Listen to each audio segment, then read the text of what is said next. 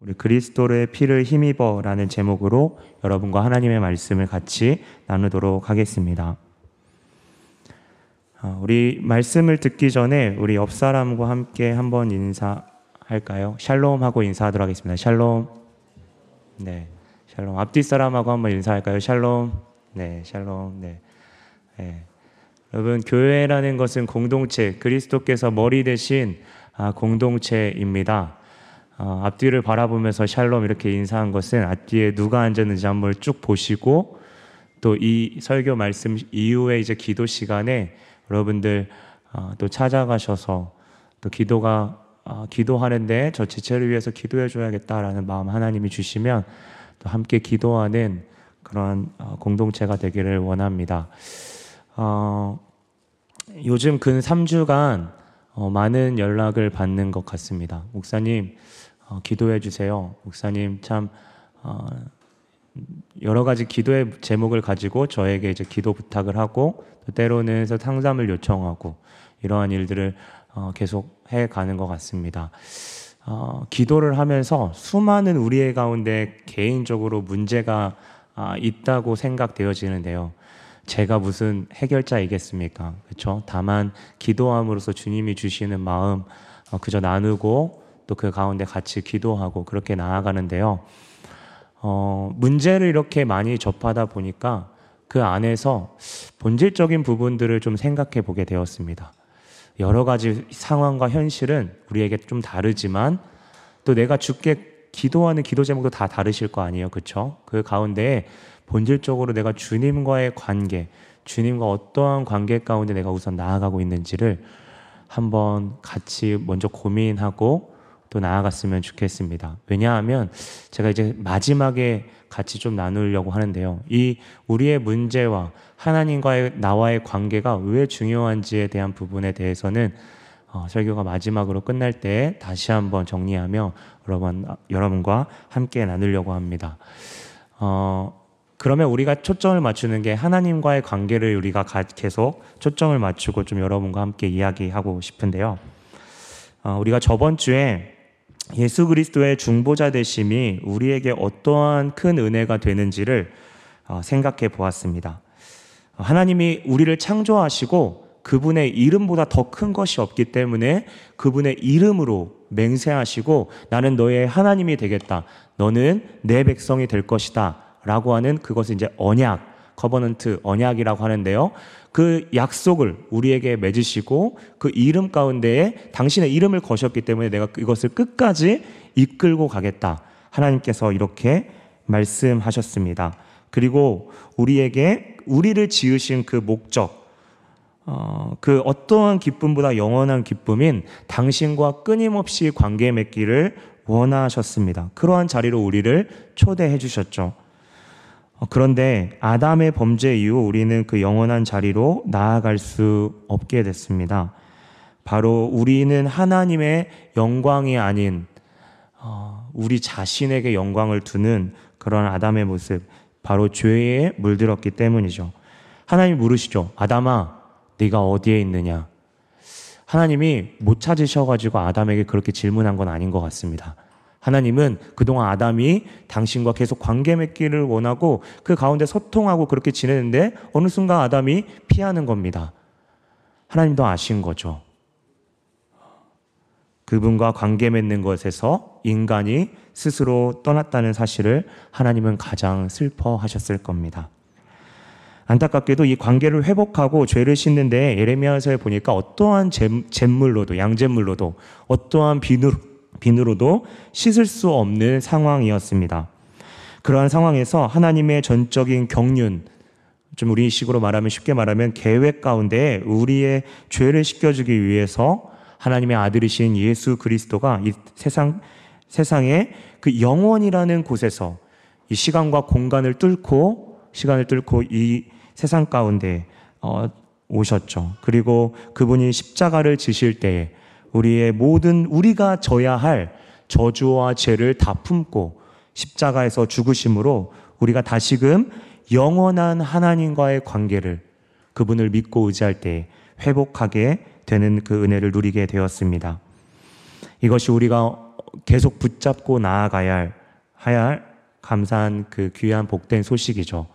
그래서 하나님은 우리에게 그러한 영원한 관계를 기억시키기 위해 우리의 마음 가운데 이스라엘 백성들에게 기록하셨다라는 표현을 사용했다고 저번 주에 살펴봤습니다. 이스라엘 백성들에게는 기록이라는 것이 사랑의 표현으로 다가왔을 겁니다. 왜냐하면 이스라엘 백성들에게 하나님 뭘 주셨죠? 10계명 돌판에 기록해서 당신의 그 말씀을 인간의 언어로 주셨죠. 그들의 마음 가운데 내가 너의 생각에 내가 사랑을 기록하겠다라는 그 표현을 이스라엘 백성들 어떻게 받아들였을까요? 어떻게 보면 우리에게 우리 우리가 가장 우리 개개인으로 봤을 때 가장 하나님께서 눈높이에 맞춰서 우리를 사랑한다는 그 표현으로 우리에게 그렇게 또 이스라엘 백성들에게 그렇게 말씀하신 모습을 보고 있습니다. 그래서 우리 저번 주에 이런 설교 마지막이라 함께 나누는데요. 우리에게 각자에게 하나님이 기록하시는 방법, 하나님과 관계를 회복하는, 기억하는 그 방법이 각자 다를 것 같다는 생각을 하게 되었습니다. 또 누군가에게는 찬양을 통해서, 또 누군가에게는 말씀을 통해서, 또 누군가에게는 간절히 기도하는 그 시간을 하나님은 찾기를 원하시고 그, 기, 그 자리로 우리를 초청하고 계심을 어, 우리가 저번 주에 함께 살펴봤습니다. 여러분 계속 관계라는 키워드를 가지고 여러분하고 함께 나누려고 하는데요. 오늘 하나님께서는 그렇게 주님과의 관계가 얼마나 중요한지 계속해서 이스라엘의 언어와 역사를 통해서 그들의 눈높이와 수준과 그들의 생각과 그들이 가장 가까이 볼 수 있는 그림으로 오늘 어, 가르쳐 주고 있는데요. 오늘 저번 주에 이어서 성소와 지성소에 대한 의미를 가지고 9장 1절부터 이제 쭉 이야기해 오고 있습니다. 어, 이 성소 장막 장막 안에 이제 성소와 지성소가 있는데요. 구약 시대의 출애굽 때부터 솔로몬의 성전 전까지 우리는 이스라엘의 장막 성소가 있다는 것을 우리는 알 수 있고 그 성소는 어, 성소와 지성소 사이에는 우리가 금방 찬양에서 나왔듯이 휘장이 있었습니다. 그 휘장은 우리가 실수로 막 발에 딱 걸려가지고, 어? 지성소 들어가자마자 바로 죽고, 이런 것들을 막기 위해서 휘장의 그 장막은 무겁게 되어 있고, 그래서 함부로 이렇게 밀고, 이렇게 우리가 쉽게 들어갈 수 없는 그러한 아, 곳으로 되어 있었습니다. 무거운 천으로 되어 있었죠. 이러한 장막은 하나님의 은혜를 얻은 자만이 어, 하나님의 임재를 체험할 수 있도록 그러니까 지성소로 들어가는 사람은 대제사장만이 그렇게 들어갈 수 있었습니다. 음, 이 장막이 하나님과의 교제할 수 있는 공간이라고 이야기한다면 우리는 이 장막을 바로 우리 시대로 말하면 또 성경으로 말한다면 그리스도 예수님이라고 생각할 것입니다. 장막이 예수님의 인격, 인성이라고 우리는 생각해 보는 이유가 바로 여기에 있습니다. 왜 그러냐면 그 지성소를 통하여 하나님께 나아갈 수 있기 때문이죠. 하나님과 소통할 수 있는 공간이라는 것입니다. 그러한 의미에서 모세의 장막은 오늘 성경에 보니까 세상에 속한 장막이어서 육체적인 이스라엘, 당시에 그러니까 이스라엘 백성들에게만 가능했고 그래서 우리 시대 아브라함의 후손, 영적인 후손인 우리에게는 그리스도를 통하여 영원 가운데에 모든 주님을 믿는 자들이 아, 주님의 자녀들이 하나님과 다시 연합하기 위해 어, 그리스도 예수님을 우리가 믿어야 함을 오늘 모세의 장막을 통해서 이야기하고 있습니다. 주님은 아, 그래서 우리가 하나님 아버지와 소통할 수 있도록 그분의 몸을 값으로 지불하셨습니다. 우리가 그래서 우리 오늘 찬양하고 말씀을 듣고 우리가 마음껏 주님께 나아갈 수 있는 그 이유는 바로 그리스도의 십자가의 그 대속, 구속, 노예에게 그 용어는 이제 값을 지불하는 원래 용어였는데요.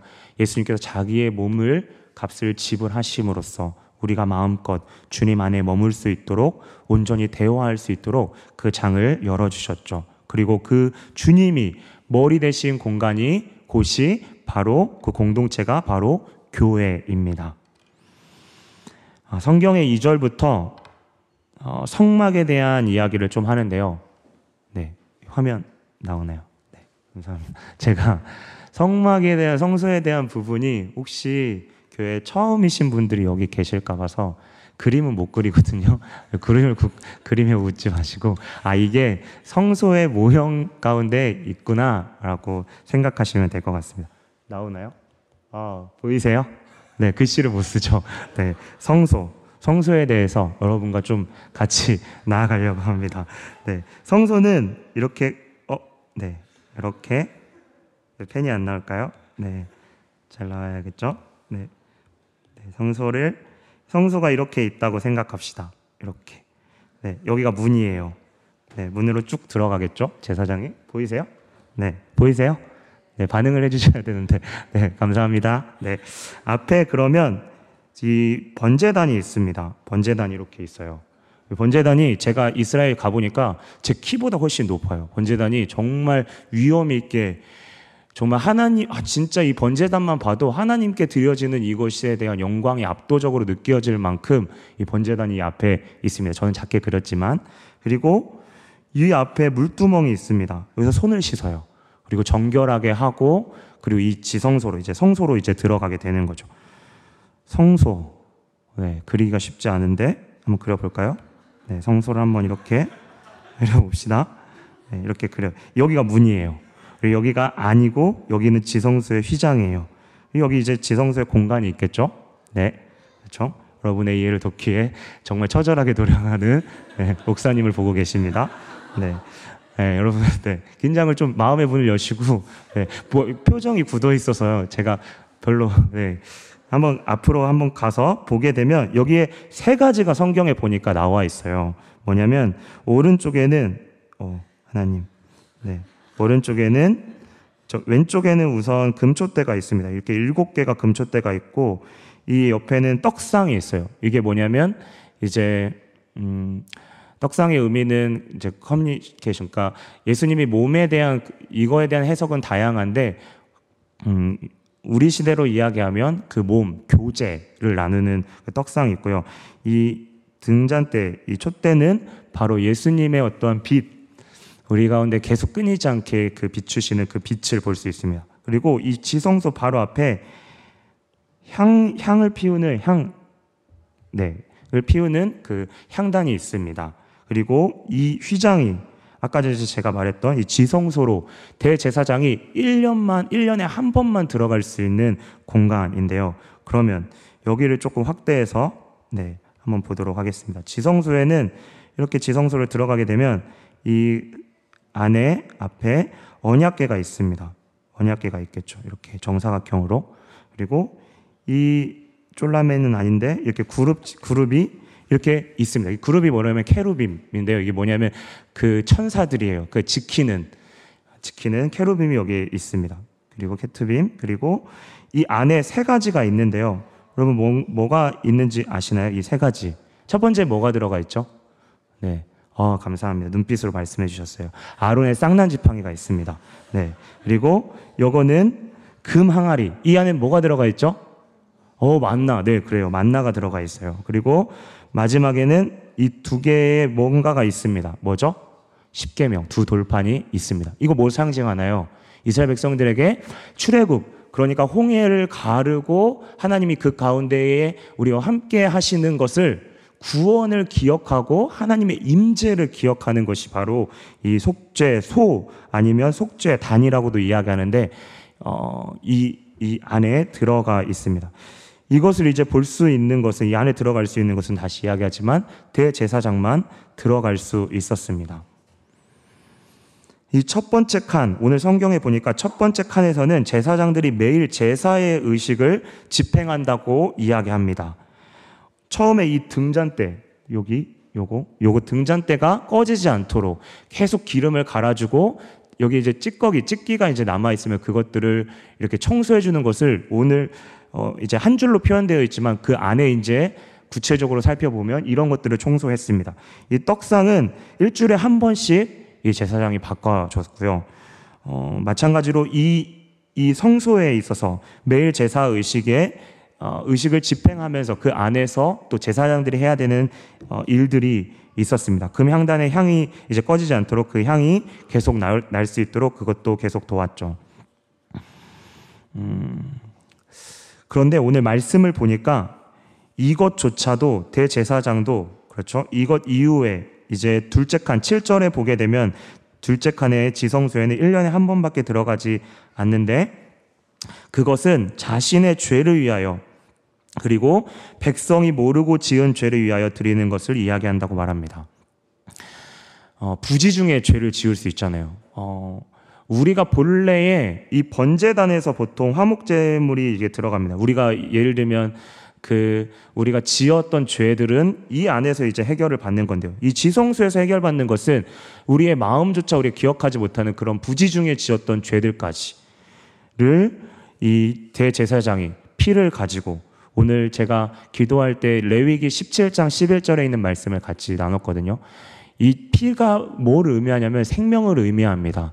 이 제 희생을 통한 동물의 피의 희생을 통한 그 생명으로 얻은 그 피를 통해서 하나님께 내어드리면서 우리가 원래 사망으로 죽었어야 할 우리가 다시 사, 삶을 새 생명을 얻게 되는 것이죠. 용서받게 되는 것이죠. 우리가 이 대제사장의 어떠한 그 모습을 볼 때에 하나님께서 불시에 우리가 생각하지 못하는 그 죄까지도 용서해 주시는 하나님의 자비하심을 우리는 살펴볼 수 있습니다.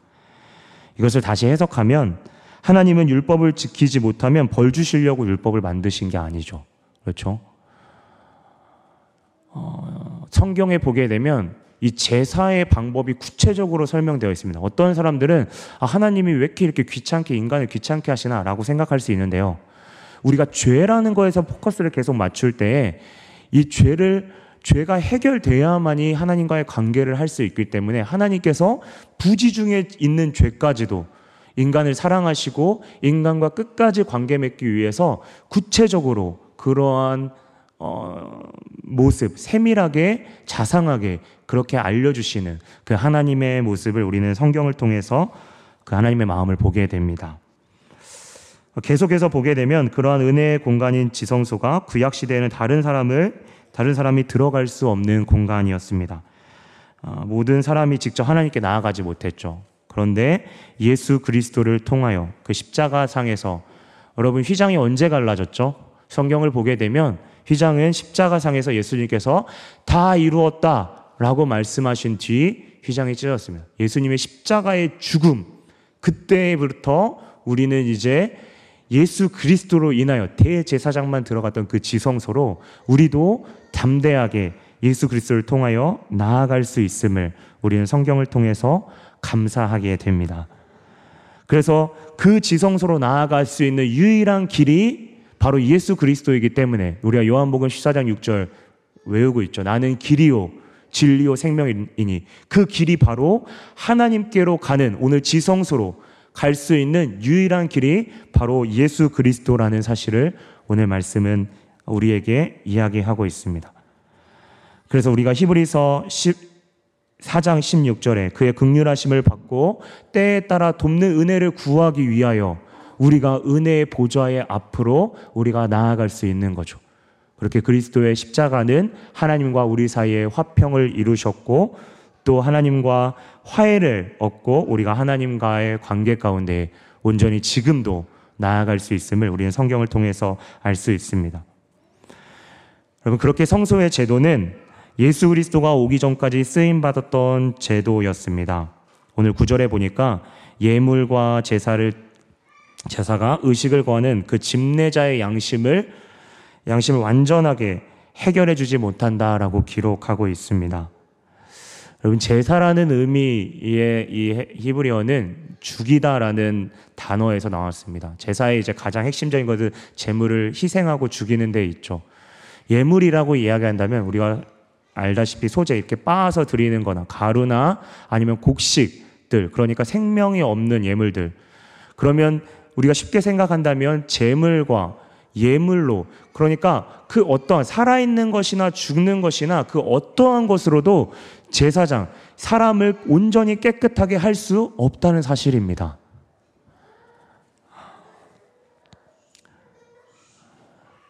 그래서 구약의 제사는 완전하지 못한 거죠. 그런데 예수 그리스도의 그 십자가의 피로 우리가 그 구약의 제물로서 그 어떠한 살아있는 죽어있는 그 어떠한 것으로도 하나님께 온전하게 나아갈 수 없었던 것이 예수 그리스도의 피로 우리의 양심까지, 우리의 내면까지 온전하게, 우리의 영혼까지 온전하게 그 죄로 인한 그 모든 것을 맑기, 씻기고 깨끗하게 해주시는 것이 예수 그리스도의 피밖에 없다는 사실입니다. 그분에 대해 11절에 계속 이야기합니다. 그리스도께서 대제사장으로 오셨다고 이야기하죠. 그 하나님의 삼위일체의 경륜 가운데 있어서 이제는 모형이 아닌 당신 자신이 원형으로 이 땅에 오셨고 우리에게는 조금은 막연할 수 있는 것을 이미 모형을 보여주셨기 때문에 우리가 주님을 그려본다면 예수님은 손으로 지어지지 않는 장막, 다시 말하면 하나님께서 친히, 하나님 아버지께서 친히 지으신 그 완전한 장막을 통과하여 단번에 지성소로 통과하셨습니다. 성경에 보니까 그분이 더 크고 온전한 장막이라고 불리고 있는데요. 아마 그 크다는 의미는 그분의 인성의 존귀하심, 우리를 끝까지 사랑하셔서 종의 형추로 낮추신 그 겸비하심, 그 무한한 우리의 사랑을, 우리에 대한 사랑을 오늘 그리고 있는 것입니다. 그리고 이제는 모형의 제사가 아니라 원형의 제사 가운데 우리의 죄를 완전히 해결해 주시고 우리 향한 하나님의 진노를 거두시고 은총을 베푸시며 예수의 피로 말미암아 하나님과 오늘 우리가 오늘도 관계 맺고 그렇게 하나님께 온전히 나아갈 수 있다는 사실이 우리에게는 참 큰 은혜입니다. 계속해서 13절의 말씀을 보게 되면 민수기 19장의 규례에 대해서 이야기하는데요. 한 번도 멍해를 매지 않는 그 암송아지의 재, 를 태워서 보존하였다가 순전한 물과 섞어서 그것을 부정하게 된 사람에게 뿌렸습니다. 그래서 그 부정한 사람이 다시 정결하게 되고 다시 그 공적인 예배 가운데 하나님과의 관계 가운데 나아갈 수 있는데요. 여러분 황소나 그러한 피가 아니라 예수 그리스도의 그런 피 오늘 제목에서도 계속 나오는데 그리스도의 피가 우리에게 어떠한 유익을 주고 있나요? 어쩌면 어, 우리가 예수님께 온전히 예배드렸기 때문에 주님이 기뻐하신다라는 그 의미는 조금 더 설명이 필요할 것 같습니다. 왜냐하면 우리가 무엇을 했기 때문에 하나님이 영광 받으시는 것이 아니기 때문입니다. 아주 훌륭한 예배일지라도 그 가운데 우리가 인간이 죄인이기 때문에 죄로 더럽혀졌기 때문에 우리의 예배는 완전할 수가 없습니다. 그렇다면 우리의 예배를 어떻게 주님은 하나님은 받으시나요? 바로 그리스도의 피가 우리를 정결케 함으로써 우리 예배를 정결케 하고 하나님께 받아들여지는 것이죠. 그래서 이 예배 안에 주님은 일하시고 계신다는 사실입니다. 눈에 보이진 않지만 우리 예배를 받고 계신다는 사실이죠. 그분의 피로 예배자인 우리가, 우리의 부정함과 죄를 깨끗하게, 깨끗하게 하기 때문에 우리가 마음껏 주님 앞에 기도할 수 있는 것이죠. 혹여 이 자리에 어, 예배 가운데 나아오는 것이 무언가 내가 당당하고 떳떳하고 주님을 만날만 하니까 나온 분이 어, 나올 수 있다고 생각하고 혹시 내가 죄 가운데 있으면 아 오늘은 교회를 가는 것은 아닌 것 같아 라고 생각하시는 분이 있으십니까? 하나님은 우리 어떠한 우리는 다 죄인입니다. 하나님은 우리가 어떠한 어, 연약하고 어려운 죄 가운데 있는 상황일지라도 하나님의 보좌 앞에 예수 그리스도를 의지하여 나아오기를 지금도 기다리고 계십니다. 그 우리의 어떠한 모습이든지 하나님은 이 가운데 예배하는 이 가운데에 그 계급 우리의 모습 상관없이 제가 참 안타까운 게 노숙자를 하고 대화를 하다 보면 노숙자들이 가장 교회를 오기에 가장 힘든 부분이 바로 교회 안에 하이라키가 있는 계급이 있다는 이야기를 자주 듣습니다. 내 모습이 이렇게 더러운데 악수조차 하려고 하면 악수를 거부하고 그렇죠. 예. 나 지금 쓰레기 만졌는데 너랑 악수하기 좀 그래. 그렇죠. 그들도 다 알고 있어요.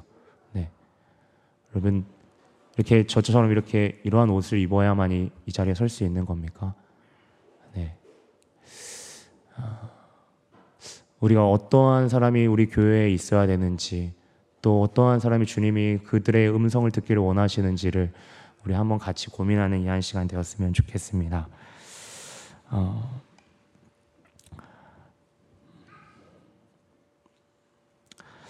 그러한 그리스도의 피가 우리의 죽음에 이르는 행동에서 우리의 마음을 깨끗하게 하고 살아계신 하나님께 전적으로 나아갈 수 있는 은혜를 베풀어 줍니다. 어, 때로는 양심이 우리의 가운데 죄책감을 느끼게 해서 방금 이야기했듯이 우리가 하나님께 나아가지 못하도록 이렇게 이야기하지만 성령께서 그리스도의 피로 오늘 성령께서라는 말이 두 번이나 강조되는데요. 성령께서 일하심으로 그러한 믿음을 부어 주실 때 그 피를 마음의 중심으로 우리가 받아들이고 우리에게 그럴 때 죄책감이 사라지고 그리스도의 평강이 우리에게 거한다는 사실을 우리는 기억해야 합니다.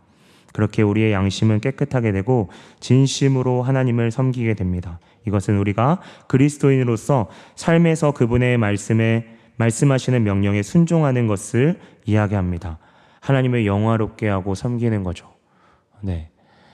여러분, 사람의 제일 되는 목적이 무엇입니까? 사람이 제일 되는 목적이 무엇이죠? 웨스터민스터 소율입니다. 여러분 세례 받으실 때 가장 처음 외우시고 공부하셨던 그죠. 세례 받으신 분들은 우리의 사람 사람의 제일 되는 목적이 무엇이죠?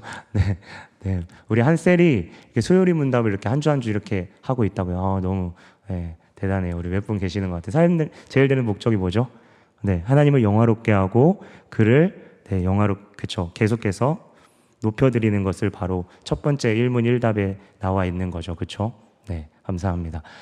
우리의 초점은 우리의 초점, 우리의 관여, 우리의 목표는 하나님의 영광 가운데 나아가는 겁니다. 어쩌면 우리의 예배, 우리의 어떠함으로 드려지는 그 예배가 아니라 우리가 끊임없이 마음의 중심으로 하나님의 예수 그리스도를 의지하여 하나님 예배하겠습니다. 주님과의 관계를 회복하고 싶습니다. 라고 그렇게 구하는 것. 그것이 우리에게 우리가 가장 우리가 유일하게 품고 나아가야 될 우리의 우리가 외쳐야 할 그러한 이름이고 또 그, 그 이름을 우리가 오늘도 고백하는 것입니다. 여러분, 피라는 것은 이스라엘 유대인들에게 너무나도 중요했습니다.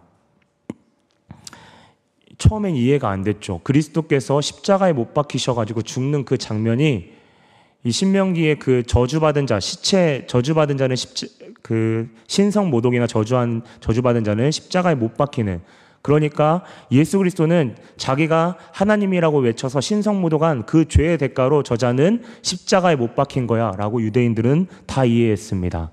그런데 바울이 이 피에 대한 설명을 오늘 이 이스라엘의 수준, 그들의 언어로 이 성소라는 그 메타포 모형을 가지고 와서 그 피가 가진 의미를 다시 설명해 주는 겁니다. 그 피는 바로 대제사장이 가지고 속전으로 그 백성의 죄를 대속하기 위해서 가져갔던 그 피의 의미가 바로 십자가의 보혈의 피다라고 오늘 유대 그리스도인들에게 이야기해 주는 것입니다. 그래서 이제는 황소의 피, 다른 암, 다른 피가 아니라 바로 예수 그리스도의 피로 너희 유대 그리스도인들이 그 피를 말미암아 의지해서 너희가 나아가야 한다. 그 피는 황소는 그 육체적인 그 시대와 그 민족에 국한되어 있다면 예수 그리스도의 그 재물은 그 속성이 영원하기 때문에 시각과 공간을 초월해서 그 단번에 드려지셨지만 비록 단번에 드려지셨지만 우리의 모든 죄를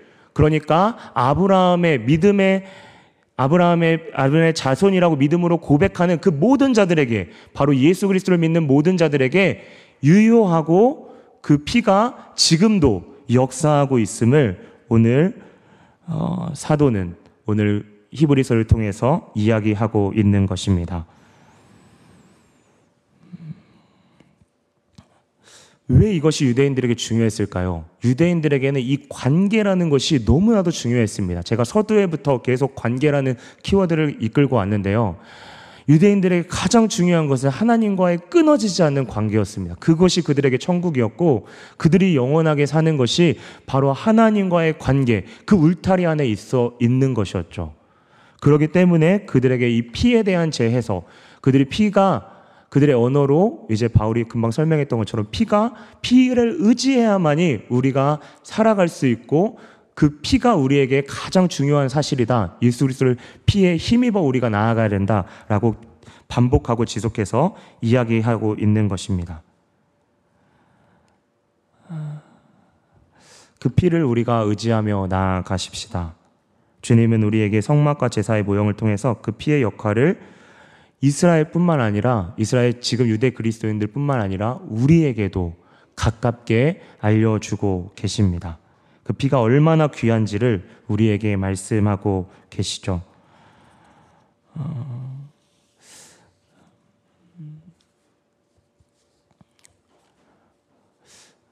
말씀을 좀 정리하고 마무리하려고 하는데요. 서두에 제가 같이 이렇게 나눴던 부분을 좀 다시 한번 떠올리기를 원합니다. 어, 목사님, 예수 그리스도의 피, 이것이 왜 중요하나요? 지금 내 삶이 너무 힘들고 내 앞길에 있는 그것 좀 해결되고 주님의 피 의지하고 또 그렇게 주님 더 알아갈게요. 지금은 내 문제가 너무 힘들어요. 라고 말하시는 분들이 혹여 있을 수 있습니다. 그리고 제가 서두에 수많은 요즘 청년들을 또 만나면서 그러한 어, 각자의 다른 그러한 음, 힘듦과 어려움을 이제 듣게 되는데요. 그 가운데서 제가 본질 그러니까 예수 그리스도의 관계가 중요하다고 했는데요. 정말 중요한 것 같습니다. 어, 이 예수 그리스도를 통하여 우리가 하나님과 언제든 우리가 하나님께 언제든 나아갈 수 있도록 하나님께서 이 통로를 만들어 주신 게 얼마나 감사한지요. 어, 어, 제가 학부에서 학부를 아동학을 공부했거든요. 아이들을 이렇게 이렇게 공부했습니다. 어, 아이들이요 어릴 때 엄마 아빠하고 교감을 어떻게 하느냐에 따라서 그 아이들이 중학교 청소년기가 지나면 엄마 아빠를 어떻게 어느 정도 자기의 고민을 털어놓고 의지하는지가 조금씩 보입니다. 어릴 때는 잘 몰라요. 어릴 때는 잘 모르는데 엄마와 아빠가 어떠한 작은 교감이라도 작은 것이라도 엄마 아빠가 그것이 교감을 해주면 그 아이는 안정을 느낍니다. 그리고 어느 순간 자기의 감정을 자유롭게 표현하고 또 청소년기가 돼서 가장 사춘기가 됐을 때에도 힘들더라도 그 이야기를 꺼내놓으려고 노력하는 그 정도의 차이가 바로 그 관계 가운데 있습니다. 제가 왜 이 이야기를 끌고 계속 마지막 이제 마무리를 하려고 하냐면요. 하나님과의 관계도 이와 다르지 않다고 저는 생각되어집니다. 우리가 하나님을 깊이 알 수, 알 수, 아, 깊이 알아가면 알아갈수록 하나님이 우리 가운데 정말 선하신 분이시고 그 선하신 하나님이 아들을 내어주시기까지 사랑하셨던 그 하나님 그리고 승천하시면서 내가 너와 세상 끝날까지 항상 너와 함께 하시겠다는 그 말씀이 그 관계가 깊어질수록 우리의 삶 가운데 그 어떠한 파도가 와도 관계가 하나님과의 관계가 우리 가운데 올바르게 인식되어지고 그 가운데 나아갈 때 여러분 상황과 환경의 파도는 다를 수 있습니다. 그런데 그 가운데에 믿음의 눈으로 보는 사람이 있는 반면 하나님의 마음으로 바라보는 있는, 바라 있는 반면 너무나도 쉽게 흔들리는 그러한 사람도 우리 가운데 또 저의 모습 가운데도 그런 모습이 보이게 되는데요. 어, 이것뿐만 아니라 제가 어제 셀장 모임인가 이야기를 하니까 어, 이제 좀 슬픈 이야기일 수도 있지만 이제 공부가 학업을 마치고 돌아가는 분들이 계시는데요. 아, 제가 한 주에 한 번씩 이제 셀을 찾아가고 있는데 그런 질문을 많이 받았어요. 목사님, 아, 진로가 불투명해서 때로는 되게 답답해요. 저는 예술에 관한 분야인데 예술은 정말 가는 문이 너무나도 좁아요. 어, 들어보니까 정말 좁더라고요. 네. 많이 힘들어하고 몇 개월, 몇 년을 기다려가며 어, 힘들어하는 하나님을 그래도 의지하고 붙잡는 거 참 감사한데 정말 너무나도 힘들어하는 그런 지체들이 있더라고요. 제가 해줄 수 있는 저의 어떠한 지식을 어떻게 나누겠습니까? 오늘 하나님과의 관계, 아, 내가 무엇 때문에 하나님을 자꾸 의지하는 것이 아니라 내가 주님과의 관계가 올바로 있는 상태에서 내가 진짜 완전히 주님과 정말 주님의 자녀로서 이제는 이 땅이 나그네의 인생이고 순례자의 인생으로서 이 관계 가운데 나를 어디든 보내두시든 내 상황과 환경이 어떠한 곳으로 처해 있든지 나는 이제 주님 의지하고 싶습니다. 라고 하는 그 믿음의 고백을 하나님은 여러분 가운데 기다리고 있지 않은가라는 생각이 말씀 묵상하면서 좀 하게 되었습니다. 우리가 상황과 환경은 여러 가지입니다. 그런데 좀 투박한 설교일 수 있습니다. 왜 또 예수 그리스도의 피 저번 주에 들었는데 또 같은 또또 들어야 되는 예수님의 그 이야기 아니야라고 생각할 수도 있는데 우리가 깊이 주님에 대한 그 마음을 우리가 헤아린다면 오늘 또 이 이스라엘 백성들의 그들의 언어를 통해서 자꾸 예수님의 더 알려주고 싶어 하시는 그 하나님의 모습이 어쩌면 여러분 가운데 그쵸? 부족한 그림으로 자꾸 그쵸 노력했잖아요. 그렇죠? 아, 노력한 건가요? 네. 열심히 무언가 하나, 그 성경의 시간과 공간으로 조금 더 우리에게 다가올 수 있도록 하나님을 얼마나 여러분을 기다리고 계실까라는 생각을 좀 하게 됩니다. 왜냐하면 그 관계가 올바르게 정립되면 정말 하나님의 예수 그리스도의 피로 내가 나아가서 하나님의 관계에 정말 친밀함으로 내가 나아갈 수 있다면 내가 힘들다고 고백할 때 내 감정도 자연스럽게 나온다고 생각해요. 아까 전에 말씀드렸죠. 부모님과의 그 안정적인 관계가 있는 친구들은 관계 가운데 울음도 막 실컷 울어요. 엄마 앞에서, 아빠 앞에서. 그렇죠? 웃을 때도 활짝 웃고 작은 이야기도 막 제잘제잘 이야기해요. 왜냐하면 관계가 형성되었기 때문에요. 우리 하나님과의 관계가 멀어지잖아요? 그러면 하나님과의, 아, 이런 건 하나님이 기뻐하시니까 이런 건 얘기하고, 아, 이건 죄니까 내 죄된 모습 하나님이 싫어하실 것 같으니까 좀 감춰야 되겠고. 아니거든요. 울고 싶을 때는 펑펑 울고 하나님 매달리고 싶을 때는 부르짖고 싶을 때는 진짜 주님 부르짖고 여러분 마음에서 우러나와서 부르짖는 거 저는 정말 귀하다고 생각합니다. 옆 사람 안 보고 정말 주님 그렇게 찾아가는 그 모습이 어쩌면 그 관계 가운데 저는 나올 수 있다고 생각되어집니다. 우리의 그 모든 가시를 우리의 죄와 허물을 예수 그리스도께서 덮어 주셨기 때문입니다. 이 시간 그 능력의 보혈을 의지해서 우리가 고백하기를 원합니다. 우리 찬양 같이 하면서 우리 나아갈 텐데요. 어, 하나님 우리를 우리 자신이 우리 자신을 아는 것보다 더 잘 아신다고 오늘 가사에 고백하고 있습니다. 우리 어떠한 상황 가운데 있더라도 우리 어떠한 감정, 우리의 상황이 있는지 부족한 저는 알지 못합니다. 기도를 해도 한계가 있어요. 도고라고 하죠. 우리 우리는 사실 중보라는 단어를 쓸 수 없습니다. 중보는요. 예수 그리스도만이 할 수 있는 겁니다. 예수 그리스도만을 통하여 우리가 하나님께 온전히 관계 맺고 그분께 우리의 모든 것들을 쏟아놓을 수 있는 거죠. 그럴 때에 우리가 무엇을 통해서 주님을 바라보는 자꾸 불안한 만약에 그 기도가 해결되잖아요. 그러면 또 다른 문제가 닥쳐오면 또 넘어집니다, 여러분. 본질이 잡혀 있지 않으면 그 눈에 보이는 그 현상에 대한 기도 제목이 해결된다고 해도 계속 넘어져요. 똑같아요. 하나님은 그게 아니라 시편의 말씀처럼 내가 고난을 통해서 주의 윤례를 배웠다. 하나님과 이제는 듣는 들음으로서가 아니라 주는 눈으로 보는 정말 그 영적인 관계로 나아가기를 원하십니다. 그 사랑의 하나님이세요. 지금도 여러분에게 말씀하고 계십니다. 시간 우리 한번 같이 고백하면서 그 중심 가운데 예, 우리가 빠져나가 우리의 발이 베드로처럼 예, 빠져 들어갈 때마다 그 우리를 놓고 있지 않으시는 그 예수 그리스도의 손을 우리가 기억하면서 이 찬양으로 하나님께 좀 영광 돌렸으면 좋겠습니다.